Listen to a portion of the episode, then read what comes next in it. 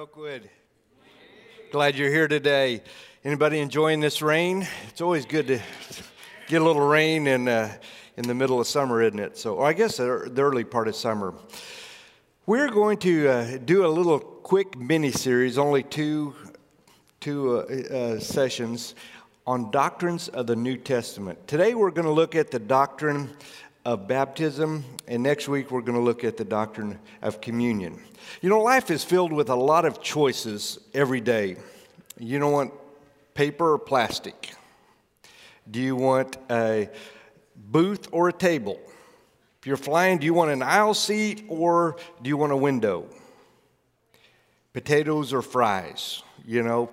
And, and some choices really don't have much of a, a significance, but then there are some choices that we make have eternal consequences, such as heaven or hell. So today we're going to look at Doctrine of the New Testament, Part 1, and we're going to talk about baptism.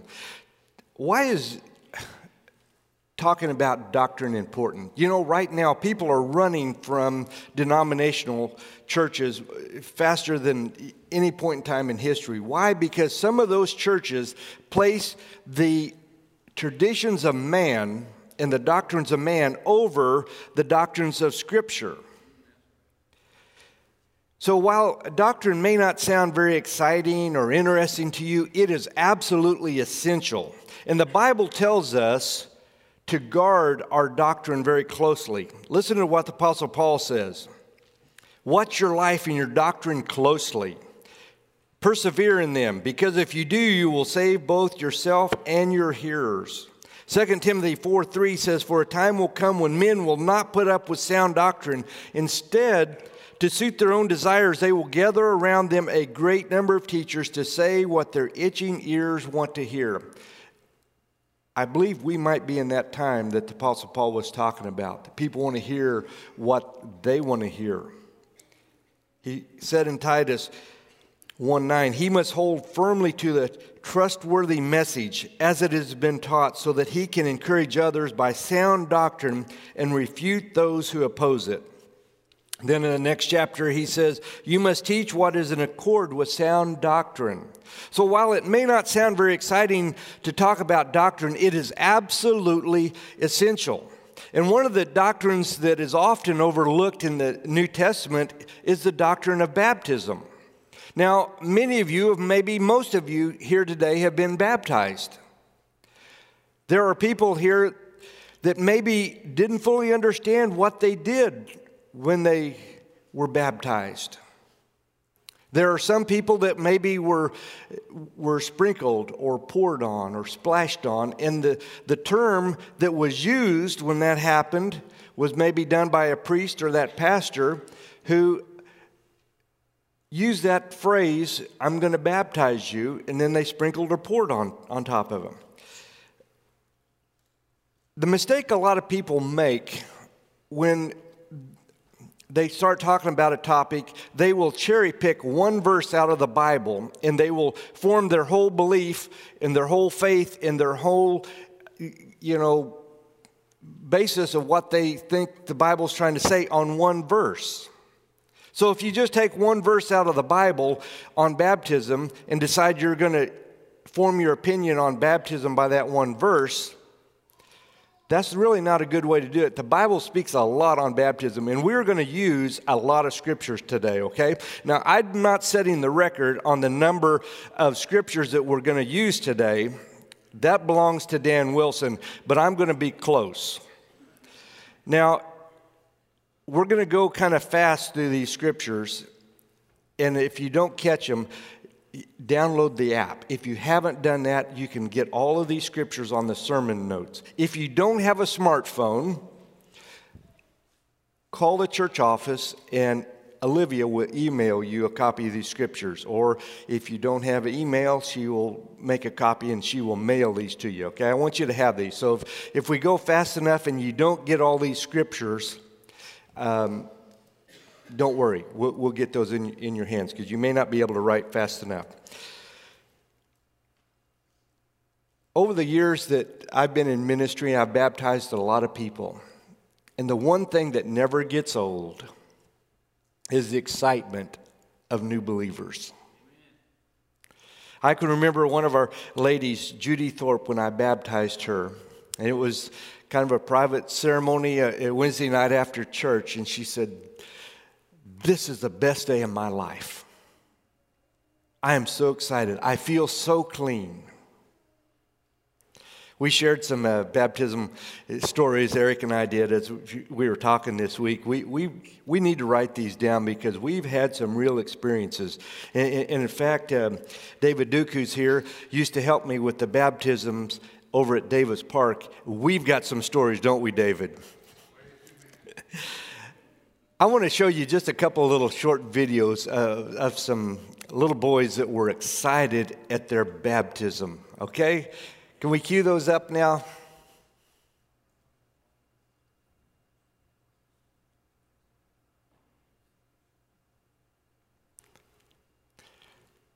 This is supposed to have some sound, and I think these were brothers being baptized, so.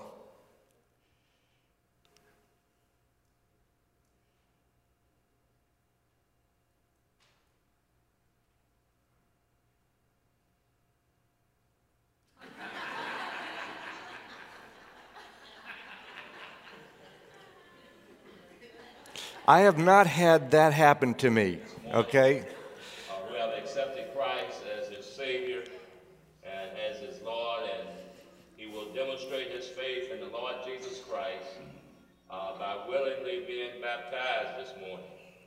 He's been waiting on this day a long time. and so, Jordan, upon the profession of your faith in the Lord Jesus Christ, I now baptize you in the name of the Father, and of the Son, and of the Holy Spirit.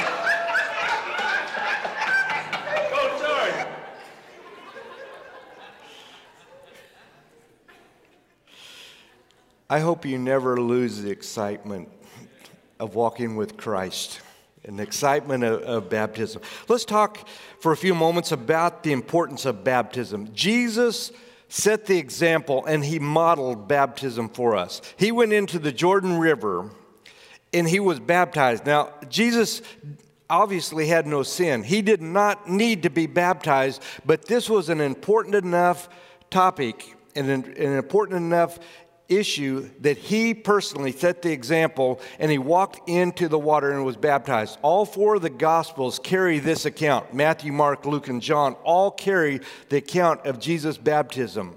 That was an important event.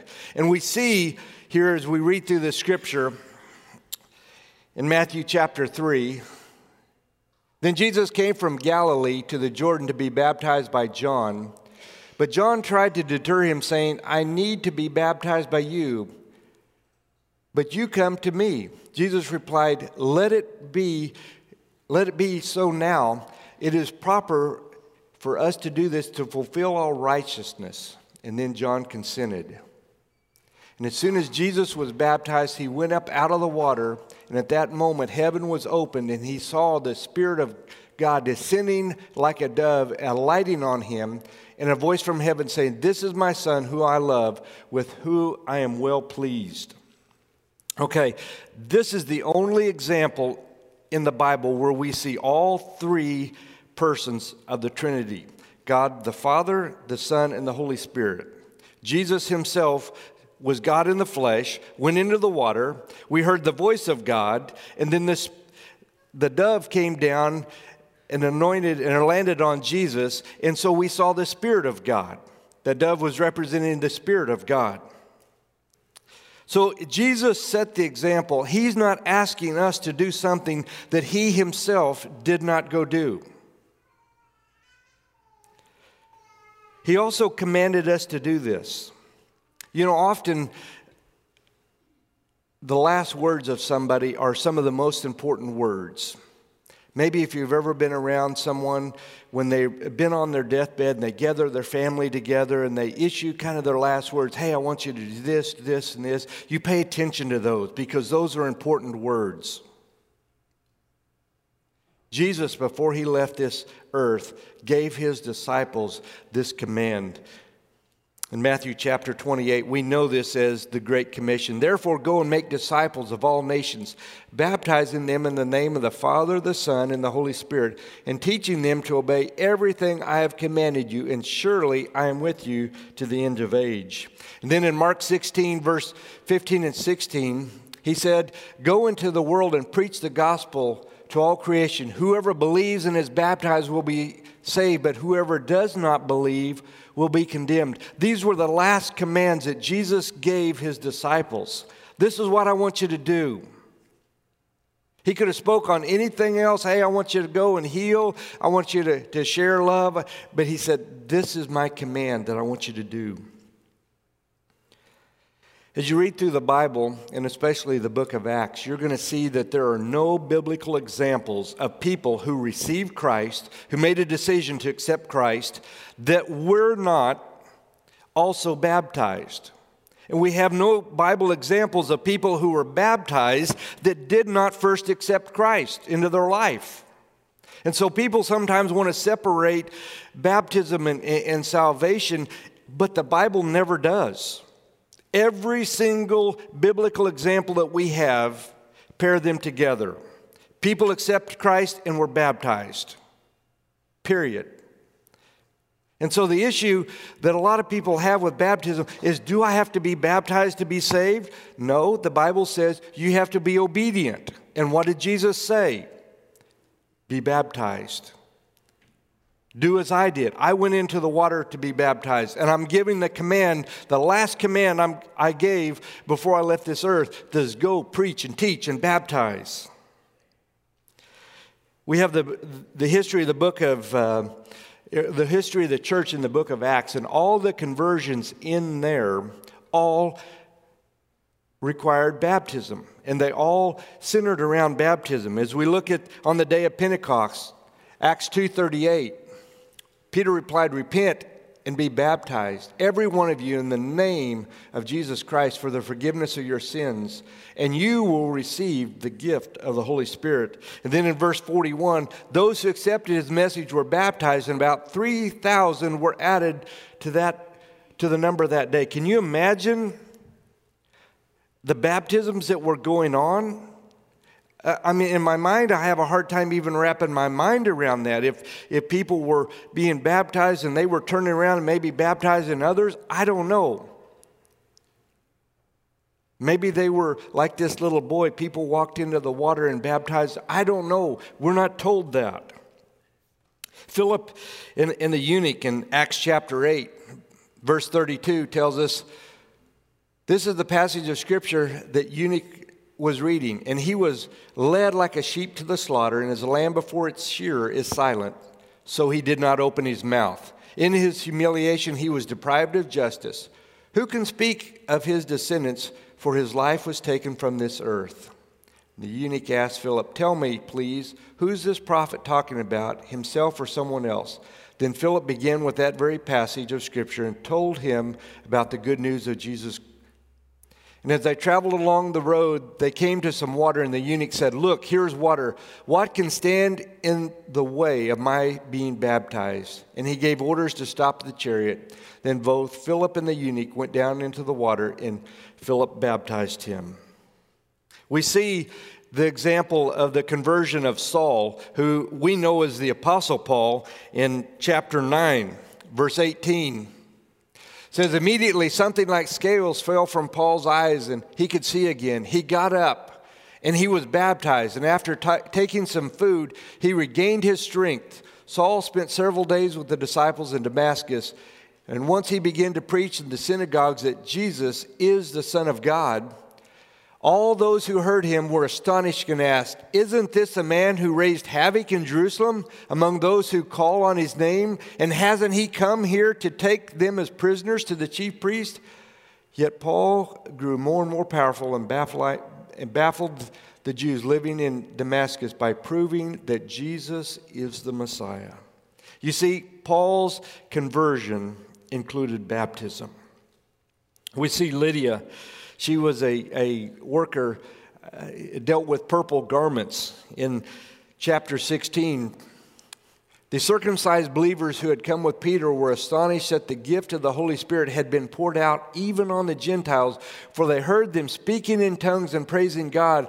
Then Peter said, Surely no one can stand in the way of their being baptized with water. They have received the Holy Spirit as we have. So he ordered that they be baptized in the name of Jesus. And then they asked Peter to stay with them for a few days. We see the Philippian jailer in chapter 16 a little bit further that his entire family here was, was baptized. Chapter, chapter 16, verse 33 says, At that hour of the night, the jailer took them and washed their wounds. Then immediately he and all his household were baptized. The jailer brought them into his house and set a meal before them. He was filled with joy because he had come to believe in God, and he and his whole household. That very night, they didn't wait, they were baptized immediately.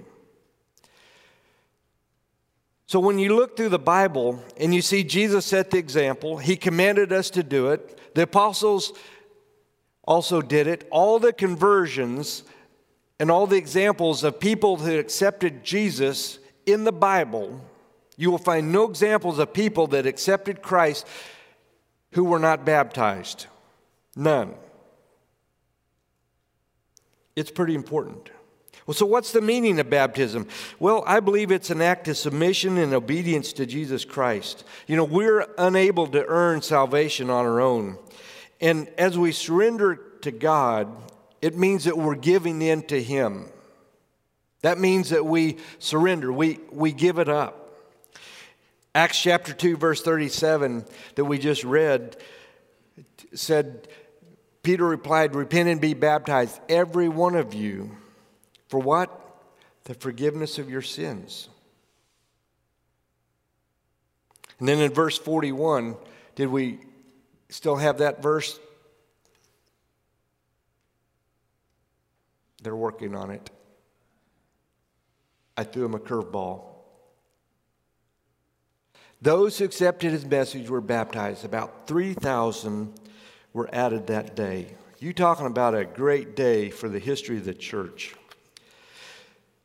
We also see that it's a, it's a burial in the likeness of Jesus Christ. When someone dies and are buried and they're put underground, Jesus was buried, and for three days he rose. On the third day, he rose. And in Romans chapter 6, verse 3, says that there's a great correlation to us being buried with Christ. Or don't you know that all of us who were baptized into Christ Jesus were baptized into his death? We were therefore buried with him through baptism into death, in order that just as Christ was raised from the dead, the glory of the Father, we too may live a new life. And then in Colossians chapter 2, verse 12 says, Having been buried with him in baptism, in which you were also raised with him through your faith in the working of God, who raised him from the dead. You see, in baptism, we are buried under water. Now, we're not going to keep you three days like Jesus was in, in the, the tomb, okay? I don't want you to, to worry about that. But you're buried with him, and then you come out a new person. You know, when you get dirty, you take a bath. Baptism symbolizes, too, the washing away of our sins, the remission of our sins. That's why we take a bath. And it removes the, the dirt, the grime, and uh, the sweat from our bodies. And Christ associated with this the forgiveness of sins and the washing away with the, through the blood of Jesus Christ. Acts chapter 22, verse 16. And now, what are you waiting for? Get up, be baptized, and wash your sins away, calling on his name. A lot of people have this have an issue with the washing away of the sins, okay?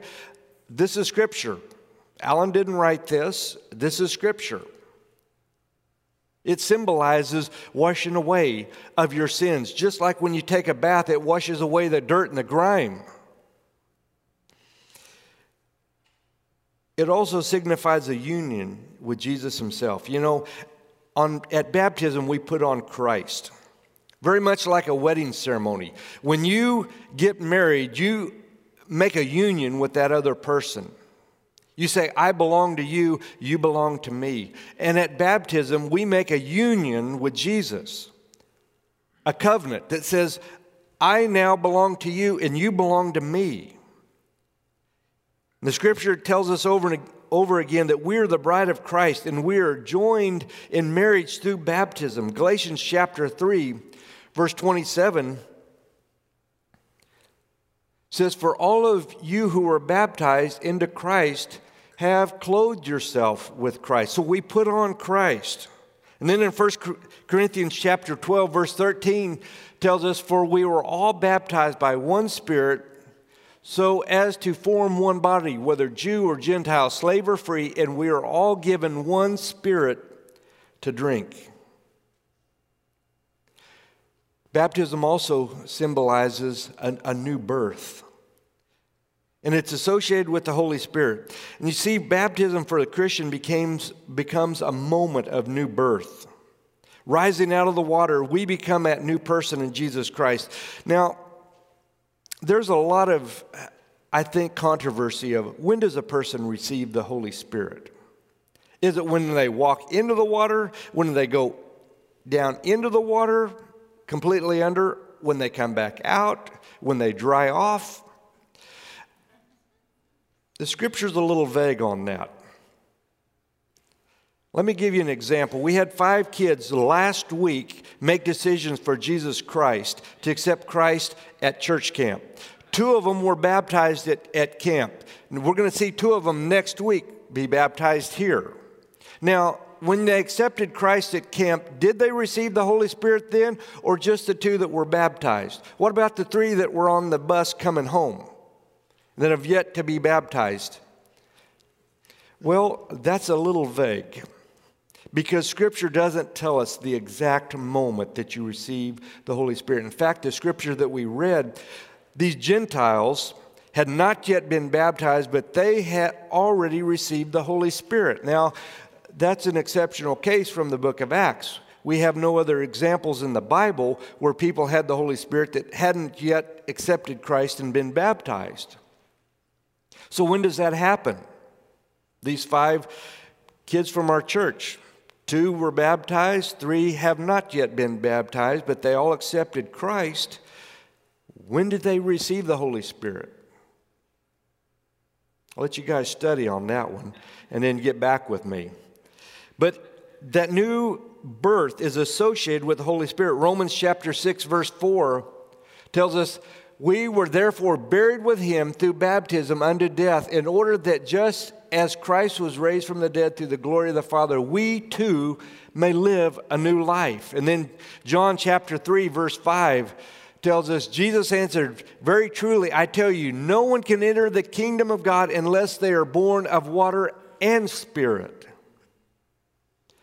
So we see that Jesus gave us a command and he gave us the importance of baptism. Now we see the meaning of baptism. Let's talk about the actual act of baptism itself. The scriptures stipulate immersion. This is one topic that when we have Discover Oakwood or Commitment 101 that is talked about maybe more than any other topic that we do is baptism. And what form of baptism should be should be practiced. In each case in the New Testament, okay, in every case, the command to be baptized used the word, the Greek word baptizo. That means to, to dip, to plunge all the way under. There's, the Greek language had other specific words for sprinkling or pouring, but baptizo was immersion, to go all the way under, to take the plunge. We have a book that we give to kids about baptism, it's called taking the plunge. That means you go under, like that kid that jumped in. He took the plunge. A person receives the Holy Spirit when? Well, we've got a lot of verses that say when you're baptized, you receive the Holy Spirit. There's also a few verses that tell you that you've got the Holy Spirit when you receive Christ. And I know that some churches teach and preach a, a separate baptism of the Holy Spirit. But I've read through the Bible several times, and nowhere in the Bible do I read of another baptism of the Holy Spirit. And in fact, Ephesians 4, verse 5 says there is one Lord, one faith, and one baptism. And you see, the Holy Spirit was a promise from Jesus himself, and it was given on the day of Pentecost in Acts 2, verse 38, that we just read. Romans 8 9 tells us if we do not have the Spirit of Christ, we do not belong to Him. Well, it's a test of our obedience as well. Jesus said in John 14 15, If you love me, you will keep my commandments. So, this issue of do I have to be baptized to be saved? It's not an issue of do I have to, it's an issue of obedience. Jesus said to do it, and that ought to settle it. And if we want to argue schematics of, well, do you have to be? Don't argue with me. Okay? Read your Bible. That's why we've got all these scriptures that talk about baptism today. And he commanded his disciples when he left this earth in Matthew 28, verse 19, to go and make disciples, baptizing them in the name of the Father, the Son, and the Holy Spirit. That's why he said to go do this. I came up with a kind of a list of questions that are sometimes asked about baptism. And so I want to kind of deal with those real quickly. First one is who should be baptized? In Mark 16 16, it says, He who believes and is baptized will be saved. So I think who should be baptized? Repentant believers should be baptized. Well, how should you be baptized? We've kind of already covered that. The only practice taught biblically is immersion. That's the only practice that was done in the New Testament complete body immersion. Well, what about sprinkling and pouring? You know, some churches offer a choice. Do you want to be sprinkled? Do you want to be poured? Well, I can imagine on the day of Pentecost, on 3,000 people getting saved, um, that would have been quite a challenge. Some churches save up and, and do a whole bunch of baptisms all at once. And, you know, if it's a matter of convenience, you could hook up the garden hose and get a lot of people wet real quick. But that isn't what Jesus said to do. So, how did this whole issue of sprinkling come about? I researched that. In 753, it was allowed by the Catholic Church, okay? The Catholic Church got involved and they allowed sprinkling only in the case of an emergency. Okay? Only in the case of an emergency. Then uh, the, the Catholic Church again got involved, and they held a council in Ravenna, Italy in 1311. And that decision was made to allow a candidate to choose between immersion or sprinkling. But then there was an assembly later, Assembly of the Divines, an angelical church meeting in the Westminster Cathedral in London in 1643. The subject of sprinkling or baptism came up, and they held a vote. 24 voted for baptism, 24 voted for sprinkling.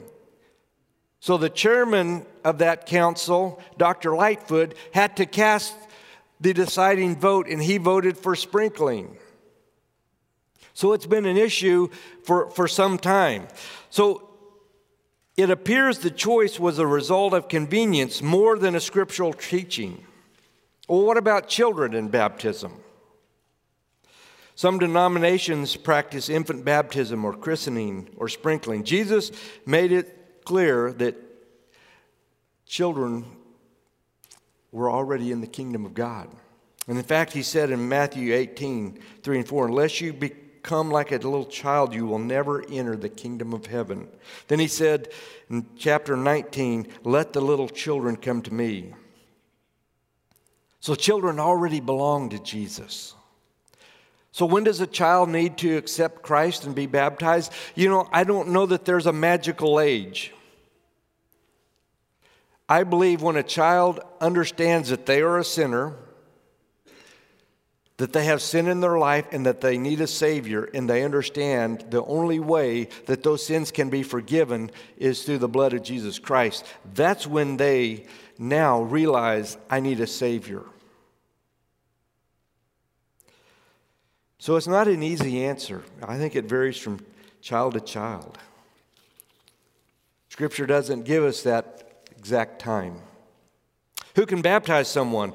Well, interestingly, Scripture doesn't focus a lot on the person who does the baptism, but more the person who is baptized. John chapter 4, verse 2 said, Although in fact he, it was not Jesus who baptized, but his disciples. So apparently, Jesus didn't do a lot of baptisms.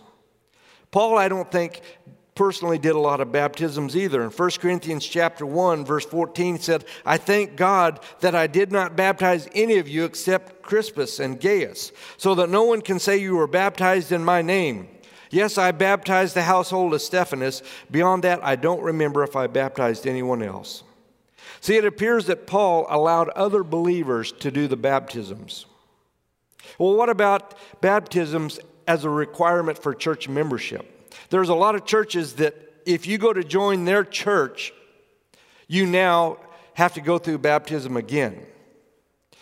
At Oakwood, baptism is a requirement for membership, not because we want you to be baptized into Oakwood Christian Church, okay? Far more important than you being rebaptized so you can join Oakwood Christian Church is that you become a part of the body of Christ first. That's why we require baptism, so that you yourself are part of the body of Christ.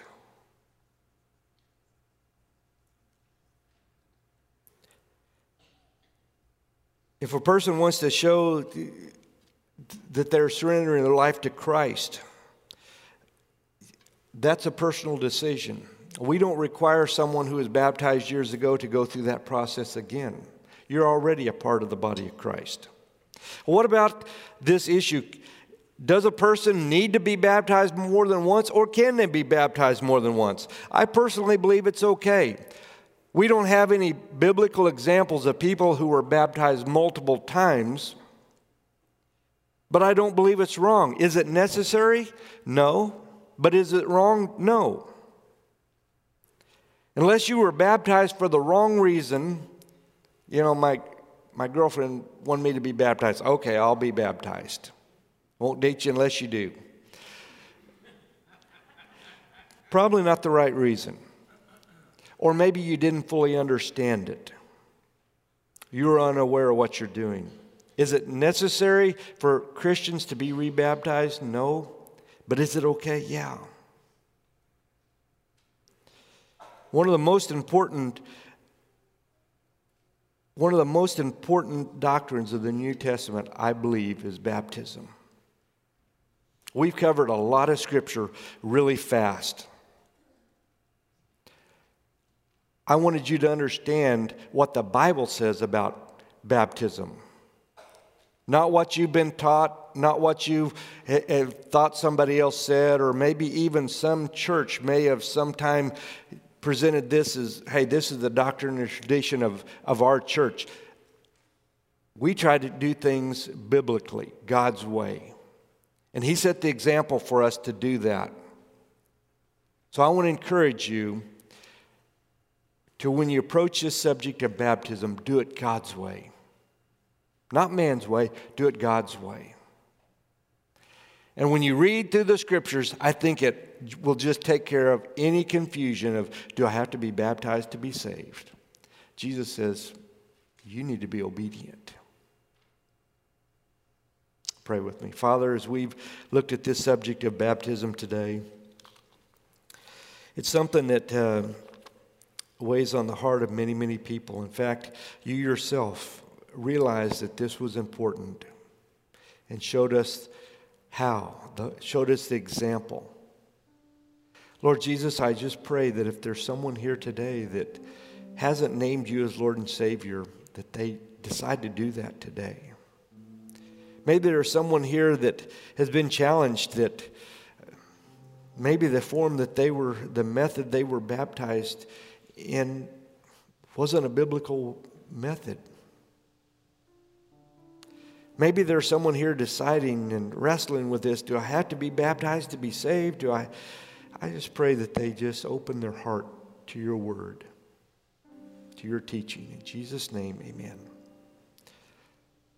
This is an important decision. All the, you know, paper or plastic, potato or fries, those things don't have eternal consequences. Heaven and hell do.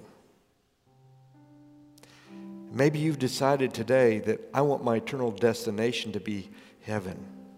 Maybe you've never accepted Jesus. Maybe you have never been baptized, but maybe today you've been challenged that I need to be obedient to Jesus. After our service, there'll be some of our staff, some of our elders. We want to introduce you to Jesus and allow you that opportunity uh, for baptism.